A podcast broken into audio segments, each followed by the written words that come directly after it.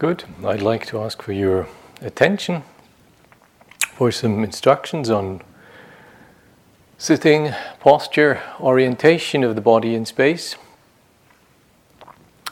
Uh, I'd like to indulge your open eyed attention. This is not a guided meditation.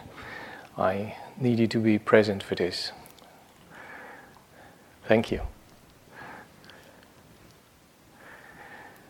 Just about every meditation tradition has an aspect um, dealing specifically with body.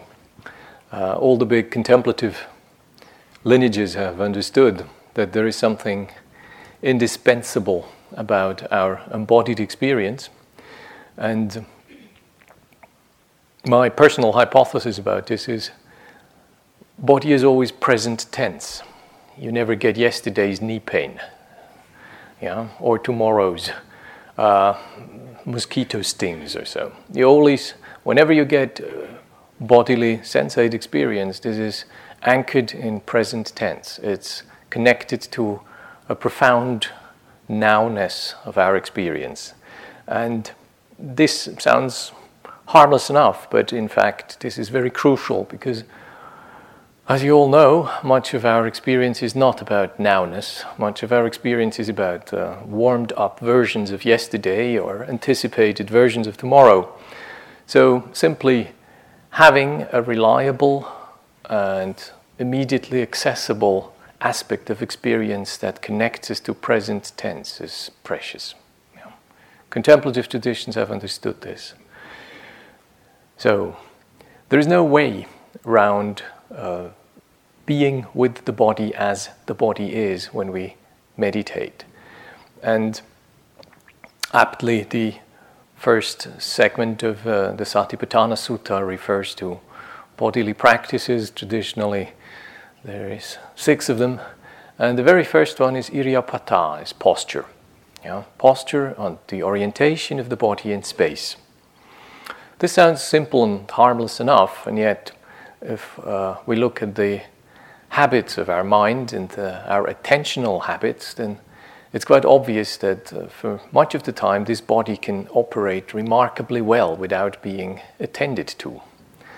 Um, it, we can be at remarkable distance from our bodies for most of the time and still somehow survive. It's an evolutionary feat that we have managed to do so. In terms of awakening, it's not terribly helpful as a habit. You know, being dissociated from embodied experience is not a terribly useful pattern if we want to wake up. So, one of the things we consciously try and we use as the mainstay of our practice is returning attention, simple attention, to the current body experience.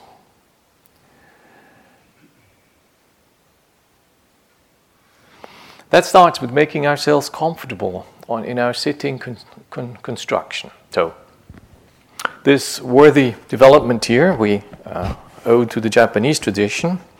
Um, generally contains something called kapok and responds well to being pummeled. Yeah, when they when they when they're being pummeled after being sat on, they regain their loft and they're very um, endurable sort of uh, pieces of equipment. You can sit 30 years with one of those uh, if you treat it properly. So Consider them not as meditation cushions. I know I'll be boring some of you. Please bear with me if you have heard this many times. Consider this as a wedge. Yeah? The basic principle is not to soften your posture, the basic principle is to actually receive help in lifting your pelvis slightly off the mat.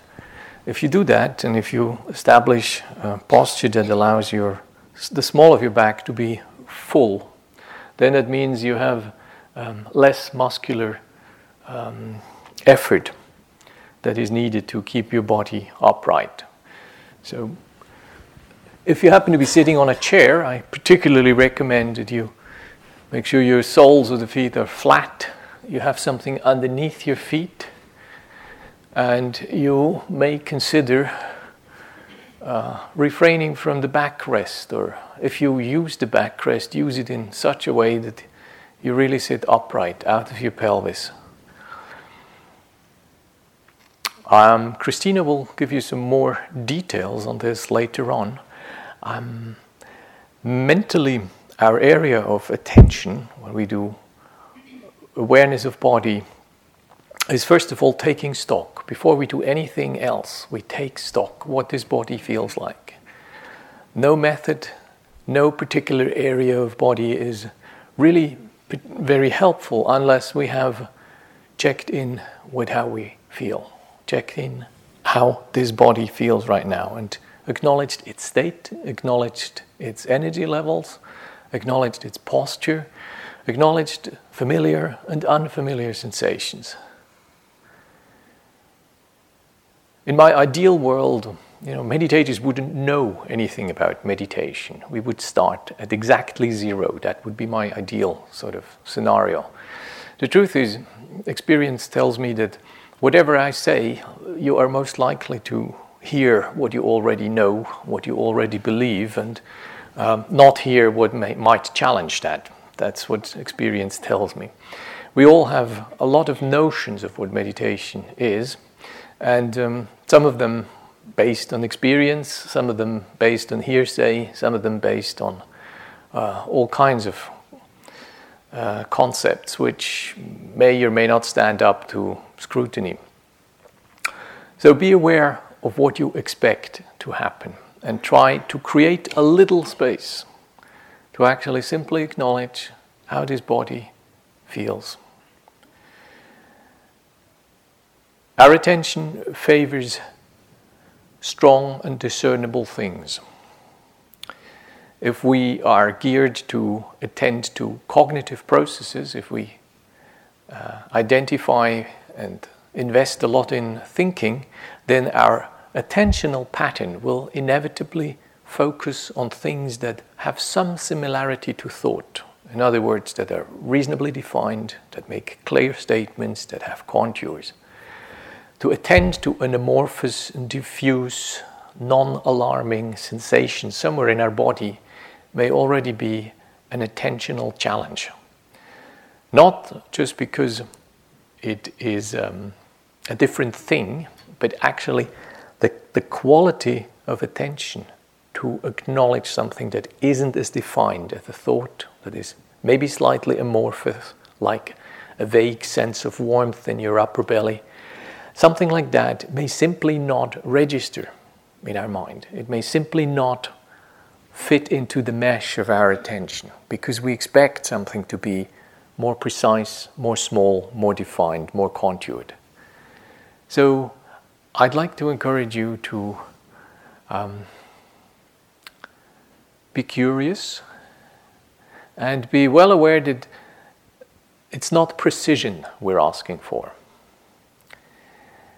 The more precise you want to be, the more kind of small your attention tends to go. You want to be receptive. You want to ask. You want to be inviting. Yeah? This is not a technique. I'm speaking of an attitude. No technique will make you free. So we're looking for a relationship. We're looking for a quality of relating to the embodied nature of our experience. And that means, like all relationship, you know, it takes patience. Sometimes it's very nice and you're in love with it, and sometimes you're not so in love with it. Uh, sometimes it takes uh, more than patience, you know. You, act- you actively need to seek to establish that relationship. Some parts of our body are not used to be met or felt or acknowledged. They may be hesitant to give off a message. So we need just to stay there, hover, wait, look whether something shows up in the clearance. Yeah. Go to the edge and wait and listen. I'd also like you to make a distinction in how you relate to sensate experience. There is a pattern of observing experience, observing sensation. Um, there is even a scriptural basis for that. You know, the term anupassana can very well be translated with observing. But be wary of just observing your own experiences. You actually want to relate to your embodied experience. That's more than just observing.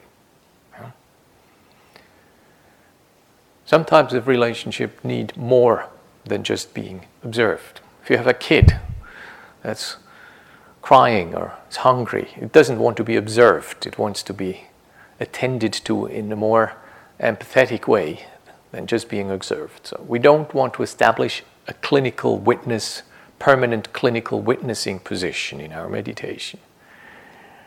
We want to establish a clear, sensate um, experience of how this body feels and that we can stay in relationship with that felt quality of the body's experience. I have a very simple trick for that.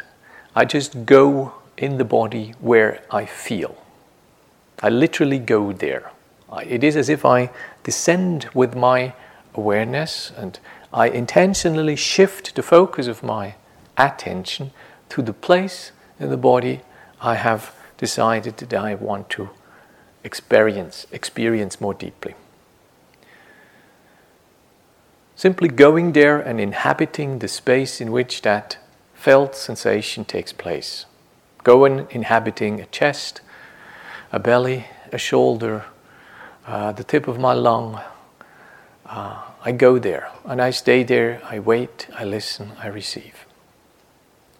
So if you sit upright, try to make yourself as comfortable as possible. And I would suggest in every sitting period you do that. Whatever else we say, and we're going to shift the emphasis of our exercises in the course of the days to come, but you start with acknowledging how this body feels, its degree of energy, its degree of pain or ease, its degree of tension or relaxedness, its uh, whatever is seems unusual and whatever seems familiar. You have kind of you take stock. I have a, a kind of taking stock of pelvis area, small of the back. Whatever you do further up is of less importance unless you have actually started off with the small of your back and your pelvis and sitting from a firm base.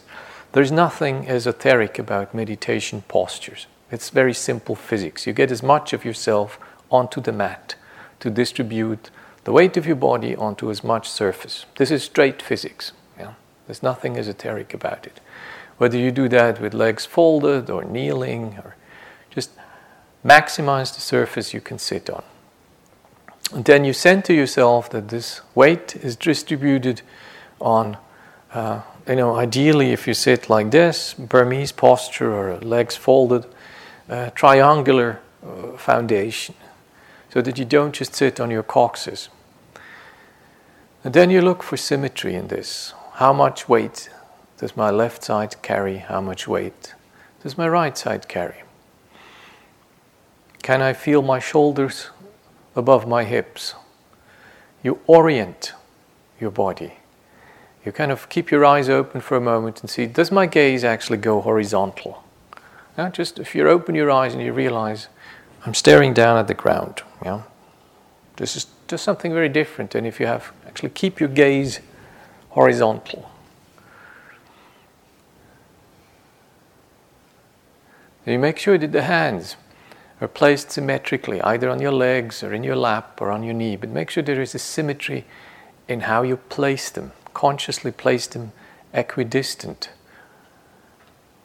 so that they have both the same distance from the shoulders and their knees or whatever posture you have chosen. And then you will notice the difference in sensation you have in your left and in your right side.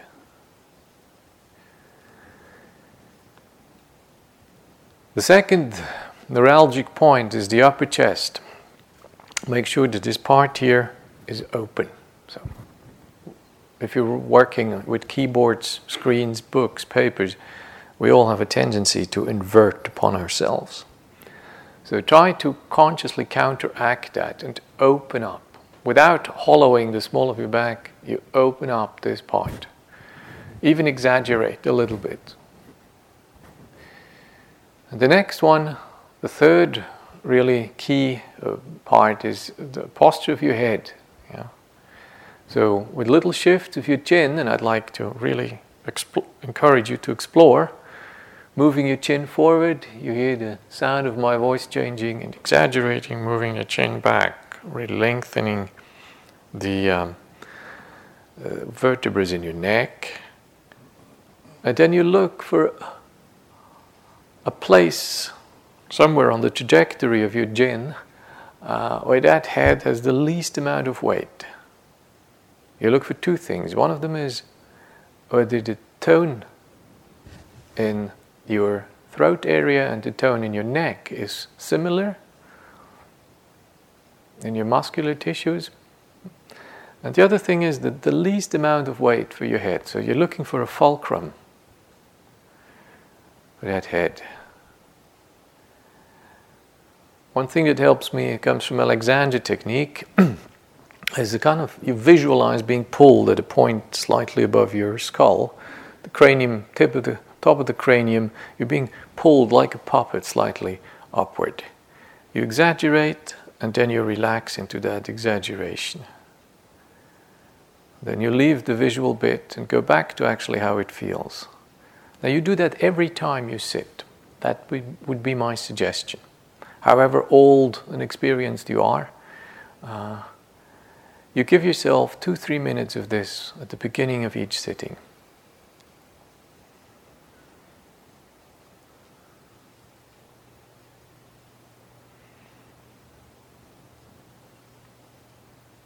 And then you sink your awareness as wide and as open as possible into your organism. And just look what's there. How big is the space of my felt experience? Obviously, it's an easy thing to go and look at individual sensations. We could go for the weight or a particular tension we're familiar with and we would probably wish would go away.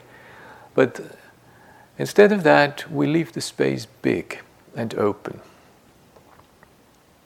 So rather than jumping to the most dominant of sensations, we consciously open the awareness space for the body as a whole, posture as a whole. We're looking whether we can orient this body in a way that gravity takes the least amount of effort to um, stand up to or sit up to. Just feel how much space this body takes, how much volume we have. That that space, with every breath we take, widens and extends a little bit, seems to dilate and with every out breath, slightly collapses, relaxes. So the very space we experience ourselves to be in increases with an in breath and decreases with an out breath.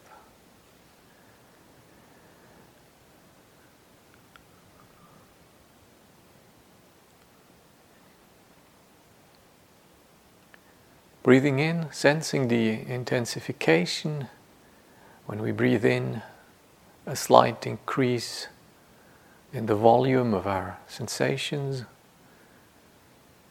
Breathing out, a slight relaxation.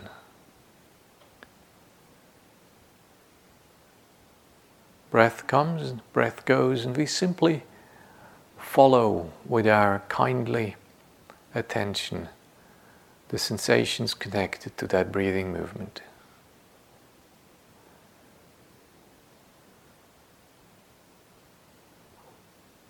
Make sure that you don't force your mind, that you don't push it into the tip of your nose or at the bottom of your belly or something of that nature, but that you receive the breath.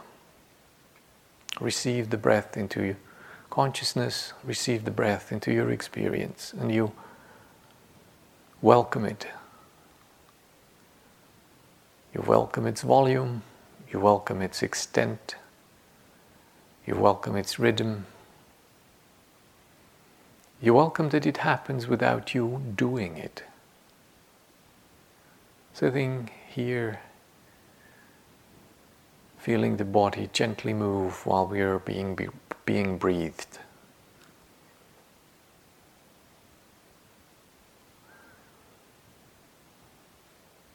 All this is part of Plan A. Yeah. So, attending gently and kindly to the coming and going of sensations while we breathe. Plan B comes into play when we notice we're doing something else, drifting off, thinking, remembering, fantasizing, commenting,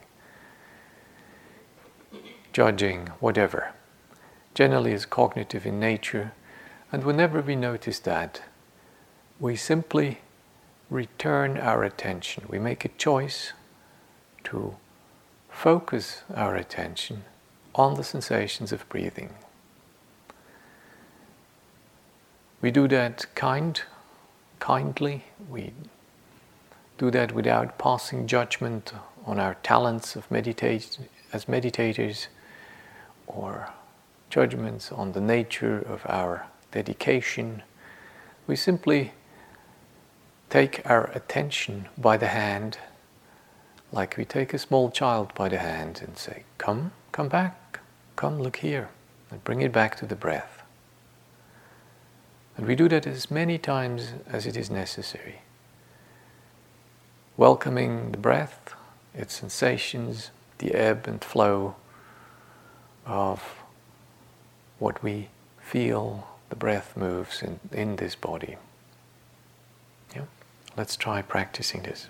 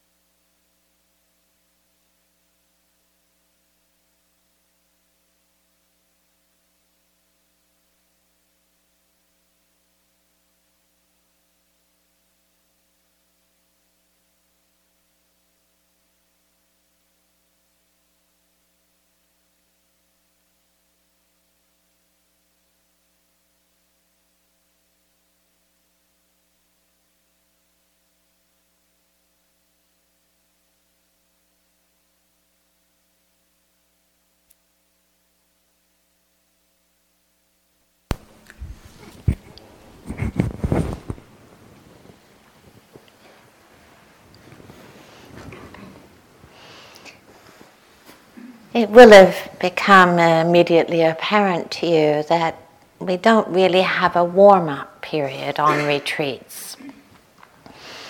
That we don't suggest that in a day or two when you feel less tired or your mind feels a little calmer, then we'll get into the practice. Instead, we start with the invitation to engage in, to participate in, a very wholehearted commitment to a day of being present, a day of being as wakeful as we can be, a day as being, of being as mindful as we can be, amidst tiredness, amidst fatigue, amidst the busy mind, amidst all the chatter, amidst all the impulses. Let's explore what it means to be here, to be here. I really appreciate it's a big ask. It's quite challenging. It's quite demanding. But it is why we came, and it's quite good to remember that. Some of you may well find that you're practicing with a lot of fatigue today. This happens in life too, doesn't it? We live at times with tiredness. It's very helpful if you find that the you feel quite fatigued, the area of your body to really, sometimes really be grounded within is in your neck and the posture of your head. Because you can be pretty sure that when you start to sink into fatigue, this is what will collapse. It will be your first sign that the mental state is actually much bigger than the quality or the depth of the mindfulness in that moment. And sometimes I, I find it, it's almost helpful to practice with that resolve of an upright neck, a balanced head upright. Not forcing, not tense, but just knowing that that's where tiredness often really registers. Open your eyes, raise your hands, whatever is needed to just bring that little bit of extra energy in. And you know, it is quite quite remarkable, really, that we can fall asleep cross-legged. We would never have believed this to be possible in our life. If it should happen and your neighbor is really successful in this feat and you know even dissolves into snoring, please give them a quiet shake and receive that quiet shake with thanks. So I want to talk about the fullness of the day. And again, it's having this expansive picture of reorientating, re examining our understanding of this practice, a path of cultivation, not confined to a particular posture. And I sometimes think this is the biggest piece of conditioning, meditative conditioning, that it's really helpful for us to get beyond. Eh? I would encourage you to examine in your own mind do you have a hierarchy where sitting is the real stuff and walking's fill in space? We do it just to kind of move a bit between the sittings. Really examine whether you have that hierarchy in your mind because that is actually the very hierarchy that it makes it quite difficult to actually nourish and sustain this practice in the midst of our life. Because we have the idea that meditation is closed eyes, sitting upright, you know, removed from the world. Quite honestly, in your life, where is the uh, biggest proportion of your time spent? On a cushion or in movement, in engagement with the world? This is why the walking practice is so deeply important. I'm still living hope that I will one day encounter an engineer yogi who's going to build me a wind up Buddha who's just going to walk up and down and up and down and up and down and will no longer sit and really register that this matters. This really matters. What happens off the cushion really matters. You see it right away, your eyes open, and the world arises. And this is where we live most of our life, in the midst of those sights, those sounds, all of those impressions that come, and the huge field that those impressions and that contact offers to get lost, to be impulsive, to be habitual, to be reactive. And what we're really learning to do in this practice is to nurture and to cultivate that calm, alert, inner quietude in the midst of this, in the midst of our life, in the midst of this world. So, therefore, the walking is where we explore what happens when the world arises. Now, it's really helpful to have a walking path, and I can't stress that enough. There's a world of difference between having a walking path and going for a hike. A walking path is, is offering us a container. Just as we have a container when we sit, we have a container. And that container allows us to see more clearly, more intuitively, the way that we're engaging with the moment. Hmm? It offers us a space of collectedness. So, finding a walking path, be it inside or outside, it really doesn't matter. It doesn't need to be huge. Something else that doesn't matter is pace. I know, again, many people have the idea that if you're a really good yogi and your practice is doing really good, really well, you know, you resemble a snail. this is not indicative of good practice necessarily.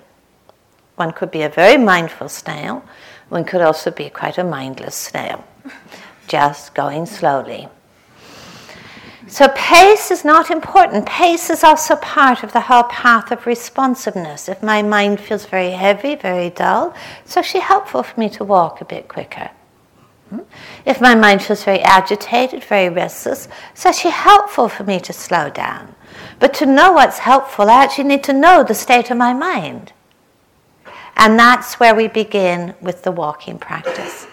We find our path, we stand still for a moment, we collect ourselves, and we ask ourselves, what is the state of our mind in this moment? Bright, alert, dull, agitated, contracted, spacious?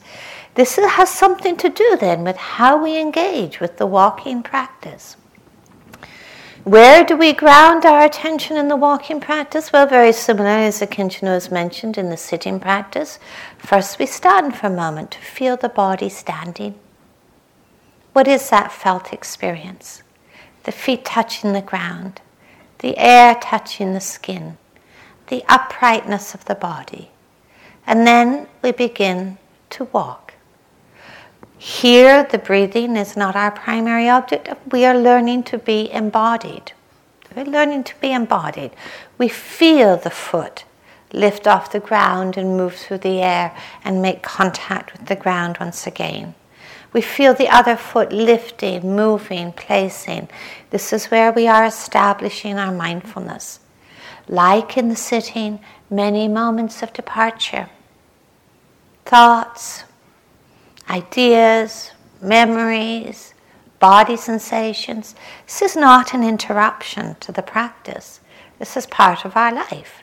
Can we bring that same calm mindfulness to those moments, knowing where we are, coming back to the next step? Let's not make this complicated. It's about being awake. It's about being here. It's about knowing what's actually going on. So we have a quiet day today of just really beginning to get settled in the practice. Tomorrow we will begin with some group meetings. This afternoon we also ha- will have a time for, you know, just any questions about the practice that have um, arisen, if there are any. Have a wonderful day.